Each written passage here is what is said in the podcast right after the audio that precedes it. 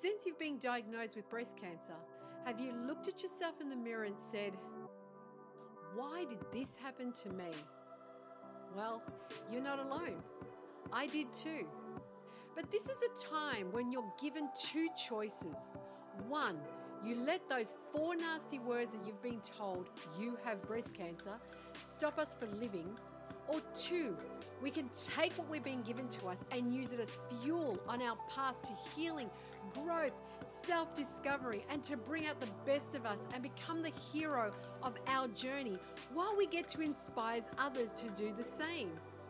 Join my inspiring guests and me on our mission to help women just like you with what we discovered on our hero's journey through breast cancer.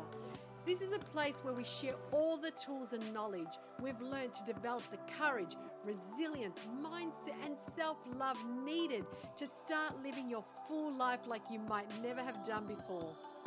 I am Grace DeAngeli, and I welcome you to Breast Cancer Heroes Journey podcast. Welcome home.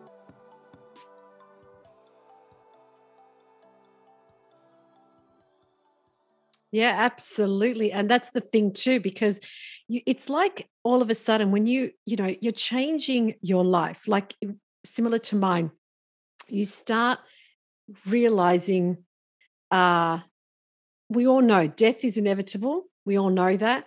And here we are in a situation where we're we've got mothers in our cases who are going through this journey. And what it does is once it happens, it just allows us to see things from a different perspective. I don't know if it happened to you, Nella, but for me, it was like I took a step back and saw the big picture of life, yeah. mm-hmm. Earth, Mother Earth, my yeah. surroundings, my everything around me was like not amplified, but amplified because all I, of a sudden, yeah. Yeah, sorry. I was going to say, I mm. love that word, amplification, because mm. I remember when I flew from Melbourne to Perth to see her when I had first heard of her diagnosis, everything, not only just there when I was with her, but everything in my life. And I started to question, well, what's the purpose of anything? Mm. Apart from where I started to see value and meaning was in nature, was in all those beautiful things. But in terms of everything else, materialistic things, I just thought, what's the point of it all?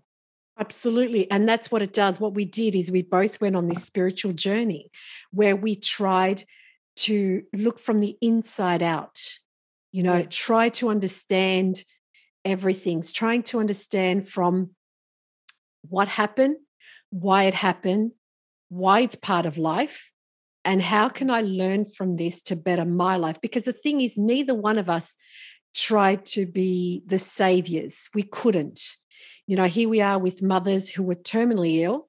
Uh, mine yeah. was with uh, endometrial cancer and breast cancer. And yeah. what it is, is you don't look at it that way, but it's like, okay, going forward, it's, you know, it's like they give you a gift. If mm. it's like they go, well, and I know this sounds horrible, but it, it's not, of course, they don't mean to die so we can get the gift, but it's like they needed to move on so we can actually find what was truly inside because they were uh they were protecting us in a way. The way i said with my mother it's like she was protecting me but she knew i had something more. She could see it and that's why the moment she stepped away like yourself you start questioning your own life yeah, I, I love that too because that's exactly how I felt. I was always her baby, and I'm starting to feel a bit teary because your words really resonate with mm. me. Is, you know, I was always her baby, and it was really frustrating for me um, growing up because I just wanted to prove to her that I was mature enough to do all these things. So we were always headbutting against each other. But I've always said that the greatest gift my mother left me when she left this earth was definitely the path that I was um, was put in front of me, and I decided with my own free will that I was going to journey along that path because obviously you don't have to. Um, there's many ways, or many ways I could have gone, um, but that's the most beautiful path I've ever been on. It's hard, but it's so worth it. And on that, let me ask you, what are the resources that helped you to get on through that journey? What did you first start doing to start you on your own spiritual journey? Well, interestingly, um, just before my mother's diagnosis, I met a lovely lady who I work with, Suzanne, And she basically introduced me to the simplest form of, I guess, meditation. It's mindfulness. Mm. Um, you know, so I only really experienced mindfulness. I did a little bit of sound healing, but it was truly through the people I met in my life who I believe came into my life at the right timing in preparation for what was yet to come in for, for me and what was going to happen with my mum. Because without that, even the simplest meditations and mindfulness and sound meditation, I just don't know what I would have done, Grace. It was mm. just so wonderful. I remember one time I went with my friend Suzanne to a sound healing here in Melbourne, and I remember I had to switch off my phone, and I was so afraid because I knew Mum was in palliative care, and I thought, what if I get a call at this time? And I did the sound um, meditation. It was an hour, and when I got out of it, lo and behold, yes, there was a mis- message from my sister to say Mum had taken a turn for the worst. But because I had that meditation, I was able to be grounded and take the mm. news. Otherwise, I think I would have just lost control emotionally. Because um, who knows what to do? You just don't know. No, that's exactly right. Like you're saying, because the thing is, whether you're watching it from the point of view from where you were, or whether you're in it yourself, you need to be able to control the mindset. Because yeah. I, yeah, because we both know that if you allow, it'll be chaos. So you need to calm everything down. So you can you can better look at the situation, you can better look at what's happening from a better perspective because like you said had you not done it had it interrupted your sound healing you would have probably uh, caused panic pain more uh, resentment grief um, like oh no what have i done? Instead it allowed you to calm the mind and okay now you see the message now I can react. Yeah, agree. Be, yeah, my, my, brain, and I saw that with um with my two daughters. So my eldest daughter, I remember breaking the news to her about her nana, and both the girls suspected something was wrong because they hadn't heard from her for a while. Because literally, from the moment she was diagnosed with terminal cancer, she stopped communicating with mm. everyone, even her own grandkids, because she could not face that. Um, but I remember telling my eldest daughter, and she just broke down, and I could see how her mind was, and she was just shooting off all these questions. It was like a true crisis. But because I had some experience already with meditation and continued it along that journey, it helped me to have that clarity to help others around me, like my daughters. And in turn, I had my sister who'd already been on the spiritual path for over 20 years.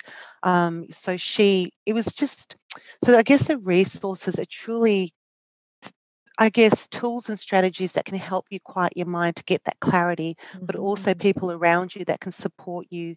And sometimes you need to have your cry and be able to do that as well, not always being the one that has to be strong for others.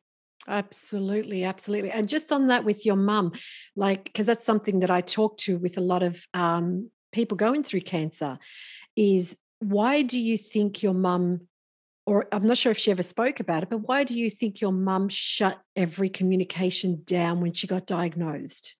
Oh, I know, because my whole life she has always expressed a fear, like a real massive fear against cancer. It was like it, the C word was the worst thing. So, I in 2015 she'd originally been diagnosed with a cancer of her stomach. They did a full hysterectomy, and then she was cancer free for two years till she got diagnosed that second with a secondary cancer, which was terminal. But for her, it was I don't know. It, it almost felt like she was ashamed that this has happened to her, that she has done something wrong mm. for her to be mm. diagnosed with terminal cancer. Mm-hmm. And while she didn't say it, we knew her very well that we knew it was partly that. So she just really shut all her doors, didn't answer the doors for any of her friends. She wouldn't watch television because she, just even seeing people living life was very hurtful to her. And the only thing she really um, engaged in was obviously her family. And also, she allowed me and my sister to put headphones on and she would start listening to meditation. And that was the first time in her whole life she ever listened to meditation. And she loved it and it helped her go to sleep because her mind, and with the medication, it just quietened her mind. So, yeah. Absolutely. And that is so profound because that's the thing it is, you know, I, when I ask the question out there, you know, what's one, one, the number one fear uh, and I could, I'm one of those people. So the number one fear was what's the, the one fear that you do when you get diagnosed? And it, it's mm. common death. Yeah. But then I asked the question, what was it? Death, why? If it's death, why? And believe it or not, 50% said because I didn't get to live the life I wanted to live. And the mm. other one was because of my family. And that's yeah. exactly like you said, because now all of a sudden it's like, well, hang on, I'm going to leave my kids behind. I'm the mother. I'm supposed to be strong. I'm supposed to be here. You know, now what? And and that is the the fear of the unknown is yeah, what it's interesting because she when I asked her in palliative care, I was so heartbroken and I was trying to be brave for her. But then I said to her, please don't be afraid, mum.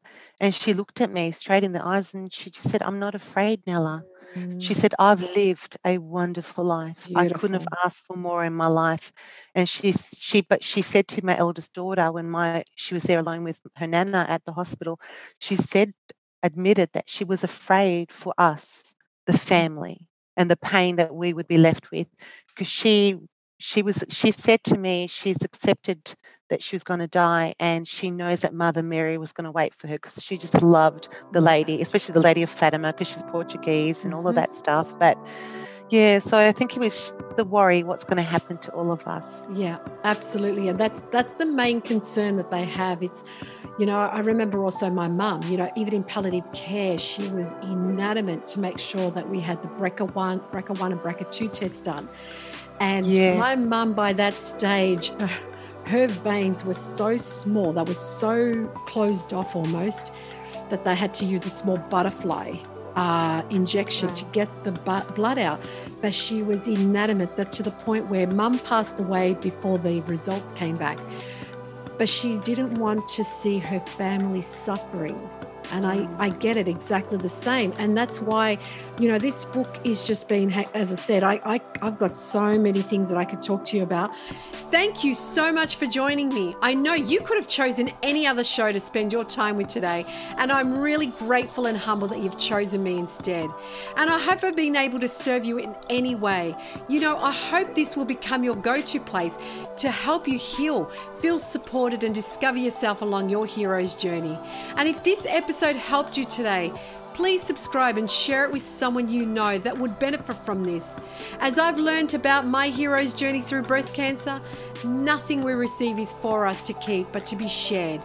And I hope I can serve you further by sharing some of the tools I've learned along the way. And it's hard for me to share it all in one simple episode.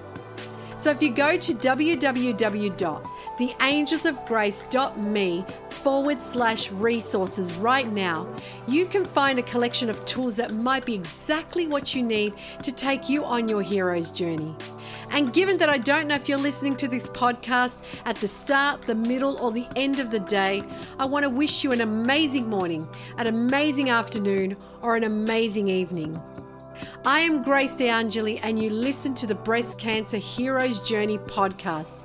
Thanks again for being here. Much love and light.